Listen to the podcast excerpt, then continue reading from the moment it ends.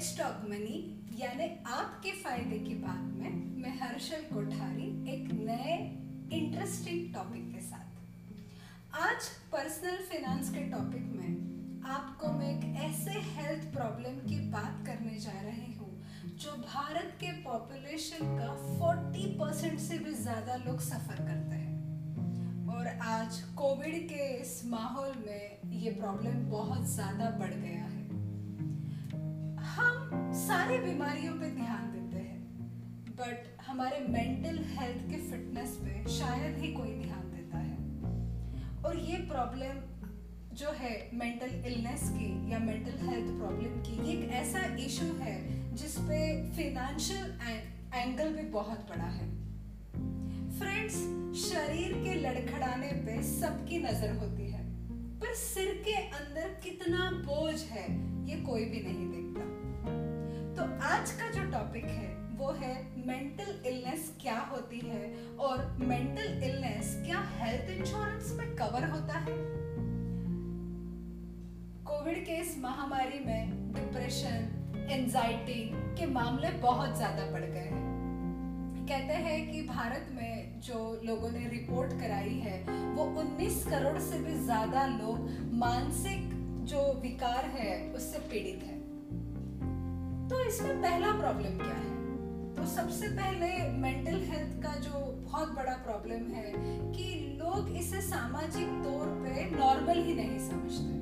पर जबकि ये इतना ही नॉर्मल है जितना कि डायबिटीज़ या बीपी का प्रॉब्लम होता है। पर हमारे समाज का देखने का नज़रिया और इसकी थेरेपी और दवाओं पे होने वाला जो खर्चा है, वो इतना ज़्यादा है कि बहुत सारे लोग ये दो बड़े कारणों की वजह से मेंटल हेल्थ के प्रॉब्लम को किसी से शेयर ही नहीं कर पाता।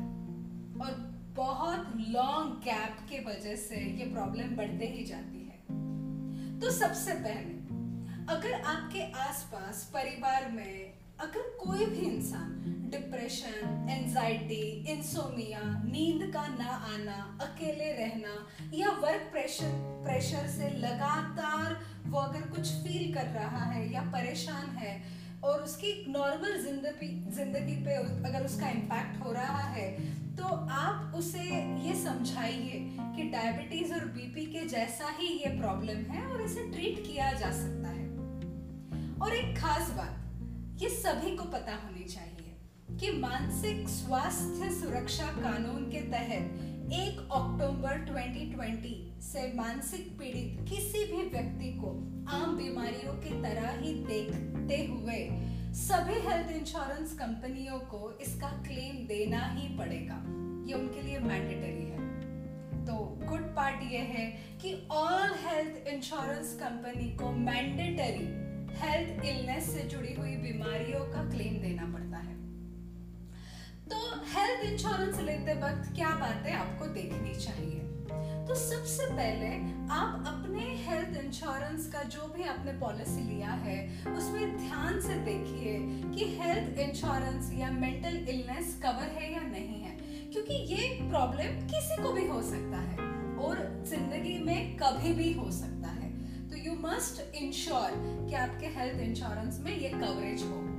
दूसरा, इससे जुड़ी हुई चीज़ों को आप ध्यान से समझ लीजिए कि इसमें ट्रीटमेंट जो है, इसके लिए आपको 24 घंटा एडमिशन की ज़रूरत है या ओपीडी बेसिस पे भी ये कंपनी आपका क्लेम कर रही है या नहीं। दूसरी बात जो हर इंसान को हेल्थ इंश्योरेंस में देखनी चाहिए कि अगर कभी भी आप मेंटल हेल्थ इश्यूज़ में थे या आपने कभी इसके मेडिकेशंस या थेरेपीज या ट्रीटमेंट करवाई हो तो आपको ये समझना बहुत ज़रूरी है कि पहले हुए हुए प्रॉब्लम्स का पीईडी e यानी प्री एग्जिस्टिंग डिज़ीज़ यानी पहले से मौजूद बीमारियों के तरह ही इन बीमारियों को भी देखा जाएगा।